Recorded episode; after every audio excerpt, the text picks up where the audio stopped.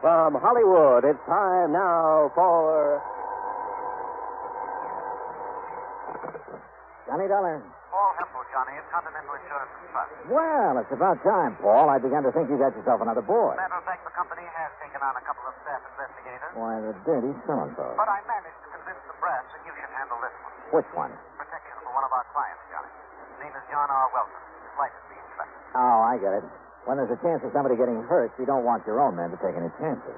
Okay, I'll tell Randy Singer it's no go. Sergeant Randy Singer? Oh, he's a lieutenant now. 18th Precinct Homicide down in New York? That's right. Now, Singer has told us that if we send you down there, you'll cooperate. If you send anyone else, no. Hmm. And a, uh, another thing, What's that? there'll be a nice fee in addition to your expense account if you manage to keep this man Welton alive. Oh, how much? Two thousand $3,000. dollars. Two thousand, John. Well, Well, it's been a long time since I've seen Randy Singer. Maybe I ought to run down there and say hello.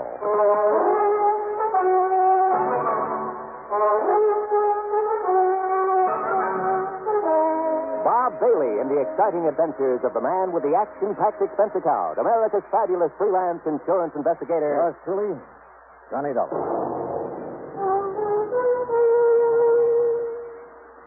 And now, Act One of yours truly, Johnny Dollar.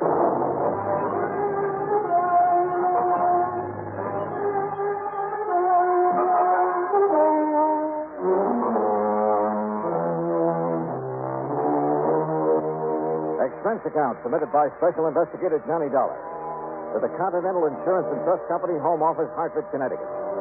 Following is an account of expenses incurred during my investigation of the Wayward Killer matter.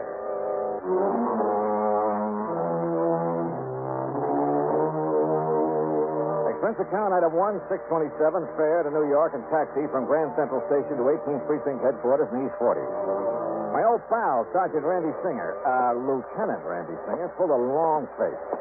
Uh-oh, now I know my luck has run out. Hi, Randy. Now, what are you beefing about this time? Eh, you might as well sit down, I guess. Okay, sure. Why don't these insurance companies of yours leave us alone? Let us handle things our own way. What do you mean? Well, the minute one of their clients gets into a jam, they send somebody like you down to pester us. Johnny, there isn't a thing you can do about this man Welton. The company said something about his life being in danger. Yeah, yeah, that's what he said. Well, is it true? Ah. Ah, I doubt it. Why should his life be in danger? I don't think it should. Okay, okay. Why does he think his life's in danger? Because he was a witness to a shooting, a murder. Oh? Where? When? You remember reading about the bookie who was killed last week over in an alley off of First Avenue? Me? Know anything about bookies? Why, All right, now did you read about it or didn't? Yeah, I read about him. Don't tell me a whole week has gone by and you haven't found a killer. We haven't found them. Even with a witness to the crime, this John Welton. Oh, Randy, you're slipping. Except for the description Mr. Welton gave us, we haven't a single solitary thing to go on. No fingerprints, no no no clues of any kind. The weapon? 38 special, make unknown. The same one apparently that was used to slug Mr. Welton. Just what happened, Randy? Well, it was Tuesday night, Steve. Last week, that is. Yeah? Late, about 2 a.m. Welton was taking his dog for a walk before going to bed. And? And he passed this particular alley, saw these two men struggling. Heard a shot, so did his dog.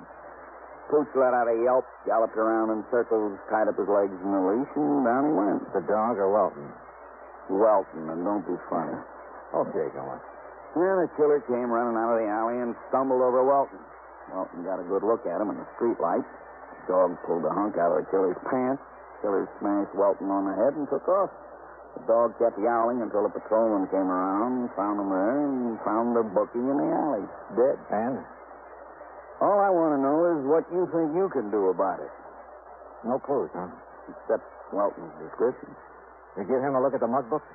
Yeah, yeah, he came up with nothing. You find a gun? No, ballistics said it was a 38 that did the job. Tried looking in the storm drains around there. Yeah, not yet. Look, why does Welton feel he's in danger? Because some fool reporter wrote it up in Sunday's paper that Welton not only saw the killer, you see, he'd been trying to keep that quiet, but that he could positively identify him. And when Welton tied that up with the fact that the victim was a bookie, Yeah, I see. That means the possibility of a connection with a syndicate. Or if he didn't play ball with the syndicate, they decided to knock him off. Well, now, Johnny, uh, we don't like to admit that there might be a syndicate in operation Oh, anymore. Sure, Yeah. sure. The town's absolutely clean. Well, now, oh, I didn't sure, say- sure. All your handsome ways in uniform have to do is march in the St. Patrick's Day parade, be Yeah. on hand to welcome important foreign dignitaries, Yeah, uh, or snitch apples off the fruit stands over on 10th Avenue. Johnny. The fact remains that I think Walton's right. Bookmaking is a racket. Rackets mean racketeers. And as a mobster who killed that bookie was smart enough to leave you no clues, he's smart enough to shut the mouth of anybody who might be able to identify him permanently. Have you got a guard on Welton? Well, he's after one, and I've arranged for Where does he live? over on East 53rd. Uh, Tim Conroy, the man I'm going to send over there, just reported in. Then tell Conroy I'm going over there with him. But, Johnny, what for? What can you possibly do that we haven't done? Well, look, Randy, I'm getting such a nice big fat fee on this, I have to at least look like I'm earning it. Mm, yeah, sure. All set to go, Oh, Conroy, come in, come Who in. knows, Randy? Maybe I'll even solve a murder. Conroy, get this wise guy out of here, will you? Mr. Dollar, nice to see you again. Hi, Dollar. Yeah, your dear old pal Johnny Dollar. Now take him with you. Take him anywhere, but get him out of here. Yes, sir. Uh-huh. you sorry you're being nasty to me, Randy. Johnny, so help me. Yeah, it was pretty obvious Randy hadn't gotten anywhere on the case. And believe it or not, but he was glad I'd come along. But my job was solely to protect Mr. Welton. So in Conroy's prowl car, we drove over to the little apartment building on East 53rd. Drove over to find a crowd milling about in front of the place. A crowd that included a couple of New York climbers.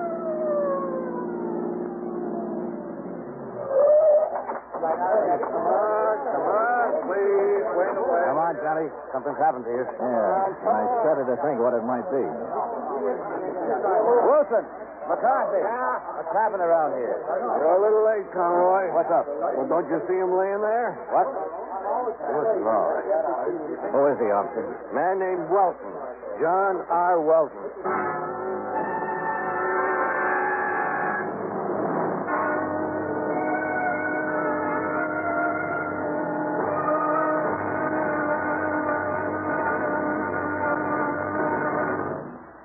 Act two of yours truly, Johnny Dollar, in a moment.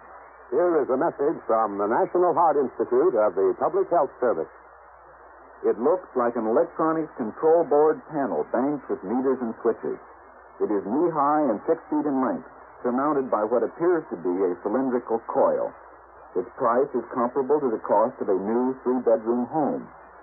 But in human lives saved and repaired, its value is limitless. This is the heart lung machine. Its development has opened new latitudes in heart surgery. Enclosed heart surgery with a finger or an instrument inside the beating heart, the surgeon must go by feel alone. This closed method has been in use for many years, and for some conditions it is still the method of choice. However, a great many heart conditions cannot be corrected by closed heart surgery. Only with the development of the heart-lung machine has correction of many of these conditions become possible.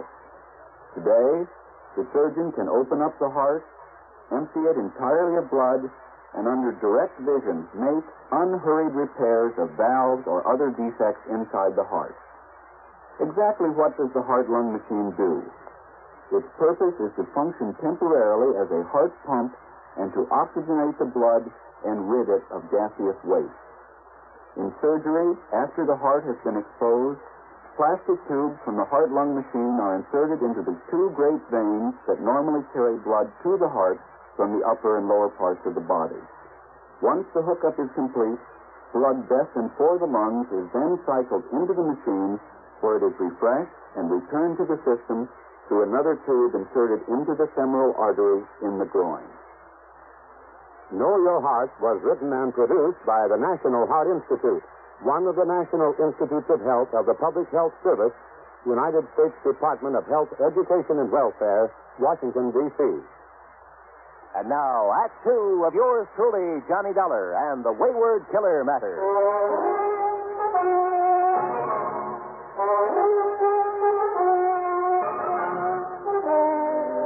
It looked as though I got there too late. The man for whom I was supposed to act as bodyguard lay sprawled awkwardly on the sidewalk in front of his apartment. Yeah, that's Mr. Wilson, all right. Johnny, looks like you and your insurance company just lost a client. Hey, get this crowd back. He's still breathing. Come on, get him All back. right. Get mad now. Get back, all of you. Get back in the tent. Has anybody sent for a doctor? We got one on the way, Mr. Dollar. How did it happen, McCarthy? Do you know? Well, some kids were playing out here on the sidewalk, a couple of mothers with them.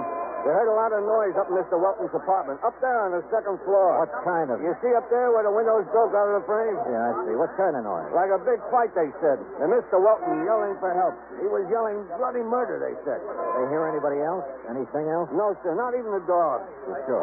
Then all of a sudden he comes smashing out through the window and lands here on the sidewalk. Have your men been inside there? yet? Yes, sir. Wilson went in.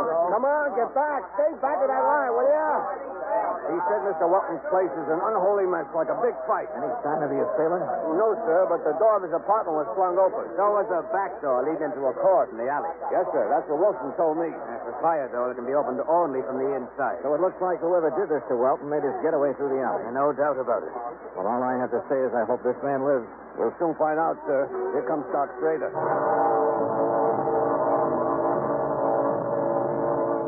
Doc Schrader made a quick inspection, then had us take Welton up to his apartment on the second floor. Fortunately, he wasn't hurt badly. No bones were broken. All right, all right, boy. All right. Your match is going to be okay. Just lay yourself down and you pillow. Well, quite frankly, Mr. Dollar, I think that it's shock more than anything else. After all, thrown out of a window, even if he did suffer only a few bruises and contusions. Yeah, Doctor, I see what you mean. Cowboy. Cowboy. How long before I'll be able to talk to him? Well, the sedation I've given him should keep him asleep until, uh, oh, say, mid-afternoon. After that, uh, well, you and your chief can question all you want. My chief? Aren't you working under Lieutenant Singer? Yeah. Maybe I am. Randy Singer himself came over and took charge. While John Welton slept, he and his men closed off the alley and went over it with a fine tooth comb. Meanwhile, since Welton had all the police protection he could possibly need, and then some, I went out and grabbed a bite of lunch. That's item two, 175. Then I took a cab, item three, a dollar even, to the alley off First Avenue where Welton had witnessed the murder the week before. Just why, I don't know. But I'm sure glad I did. Yeah. Because of a crew working on the streetlights who came up with some rather interesting information. Tell you what I mean later. In any event, it led to item four, a dime for a phone call. You know, a fellow in my business has to have some rather strange contacts. My call was to one of them, to a man Lieutenant Randy Singer would have known by name, at least, would probably have liked to get his hands on, or, more to the point, would like to have had some concrete evidence against for, uh, well, for a number of things. My contact's name was Special Joe Sullivan, ex-counterfeiter, ex-bootlegger, burglary suspect, numbers racket, a man who's been picked up on more petty charges than you can possibly think of. Yeah, in a city with an underworld the size of New York, a man like Smokey's good to know on occasion.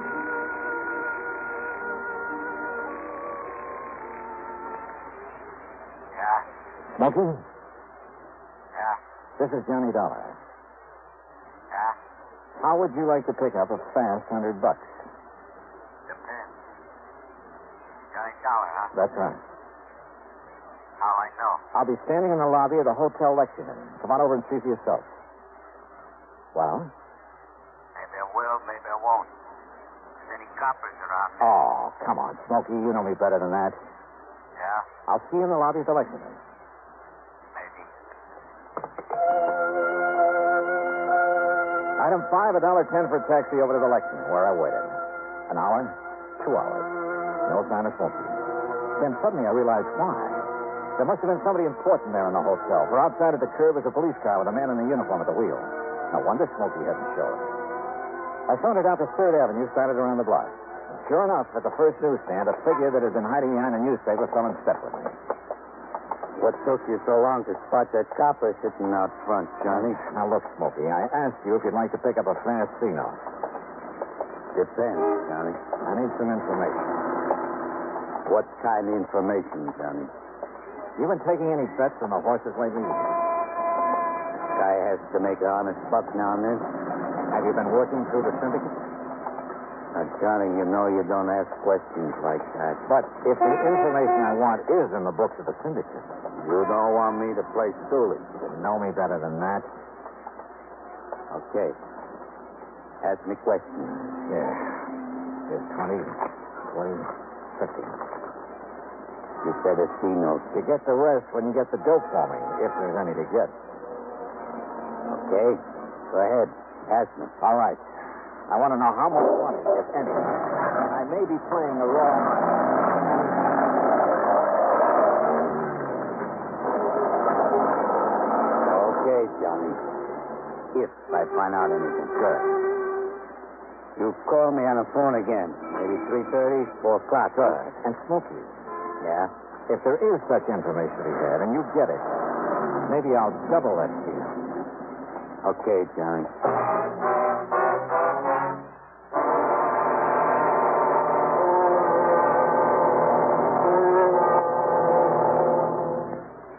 Act three of yours truly, Johnny Dollar, in a moment. Times have changed, and so has the man. Thaddeus Lowe, in the year 1861, organized what has been considered the first airborne reconnaissance unit of the United States Army. His craft? A balloon, which was in constant use during the Battle of Richmond, making observations every 15 minutes. But because of the balloon's limited maneuverability and extreme vulnerability, military thinking and interest soon switched to the heavier than aircraft experiments being conducted by the Wright brothers at Kitty Hawk, North Carolina. Finally, in 1909, the Army accepted the Wright brothers' 42 and one half mile per hour aircraft. Contrast this with the faster than sound aircraft, the supersonic speeds of our modern planes. Contrast the skill, the technological know how of the modern airman with that of the pioneers.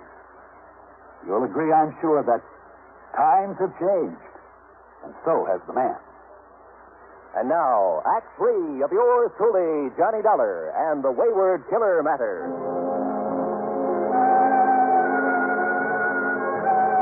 Expense account item six, ninety-five cents for a cab back to John R. Welton's apartment on East 53rd. Randy Singer's boys had found no clue to the identity of Welton's attacker. Welton himself was beginning to stir. Yeah, we'll be able to talk to him any minute now, Johnny. Okay, good. No, now get down, get down, boy. Get- go lay on your pillow. Oh, incidentally, we found the gun that was used in the murder he witnessed last week. All where? Like you said, in the storm drain near that alley on First Avenue. Oh. Yeah, but no print.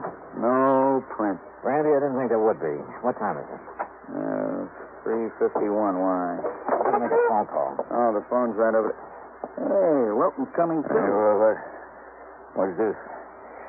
What, what goes on Uh, it's all right, Mr. Welton. You're going to be okay. Uh, oh, police. That's right. Yeah. Got a phone. thank heavens. I, I beg you, I... Yeah, I'm afraid we got here a little too late, but you're going to be okay. The doc says so. That man, the man who attacked me. The same one you talked about the murder? Yes. Yes. Smokey, this is Johnny Dollar. Johnny. Dollar. Yeah? What? Twenty-three thousand four hundred. Twenty. Yeah, I got it. Good boy. What? What did he say Well, about meet you at the Lex at What is say six p.m. and. Okay, okay, the newsstand. Mr. Dollar? What did you say about about the Yeah, Johnny, what goes? funny? How would you like to make an arrest? Russ? That's right, Randy. Of the man who killed that bookie. When you you, you know who he is? Yeah, well, I sure do. And Randy, I'm ashamed of you. What? Come here, boy. Now, listen, Johnny, This will you... pup really deserves the credit. Hmm? Good boy. Now, down, down. Johnny, what under the sun are you talking The about? night of that murder, Welton says the pup shoot a hunk out of the killer's pants. Oh, Yes, yes, he, he was trying to defend me. You say that killer struck you, Welton. He did. But he made no move to hurt the dog. Well, Now, believe me, that doesn't make sense. He would have put a bullet in him even before he struck you. now, Mr. Now, what Dollar. uh, about this so-called fight here in your apartment a couple of hours ago? It was the same man. Yeah? And did the dog attempt to fight him off? No. Because there was nobody for him to fight. Johnny, You think he wouldn't have been heard down in the street if somebody really clobbered you? Well, he. You faked this attack on you, Welton, to make it look like the killer was somebody else. Too bad you didn't break your neck when you jumped out that window. Now, you don't know what you're talking about. Another thing. And this is where you missed a bet, Randy. Yeah? Over on First Avenue, I checked with a crew from the electric company. They finally got around to fixing that streetlight. Huh? Yeah. That light's been out for nearly three weeks. So how could Welton have seen another man in that alley well enough to make a positive identification? Now listen, Dollar. Shut up, Wilton. Then my phone call just now. Randy, Welton was in hot to that bookie he murdered. To the tune of twenty-three thousand bucks. He threatened me. He said he'd kill me if I didn't pay him. I had to kill him. If I hadn't killed him, he... Breaks my heart, Johnny, but thanks. Okay, Welton, up on your feet.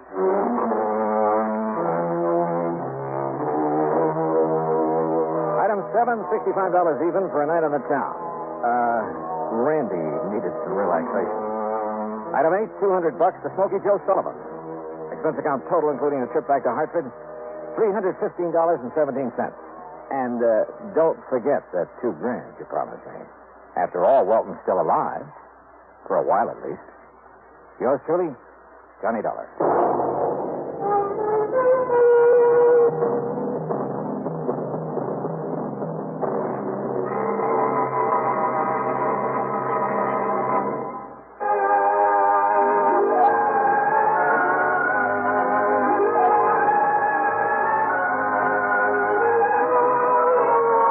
Yours truly, Johnny Dollar, starring Bob Bailey, originates in Hollywood and is produced and directed by Jack Johnstone, who also wrote today's story. Heard in our cast were Edgar Barrier, Herb Vigran, James McCallion, Paul Dubov, Lawrence Dobkin, John Zahner, Bill James, and Vic Perrin. Be sure to join us next week, same time and station, for another exciting story of yours truly, Johnny Dollar.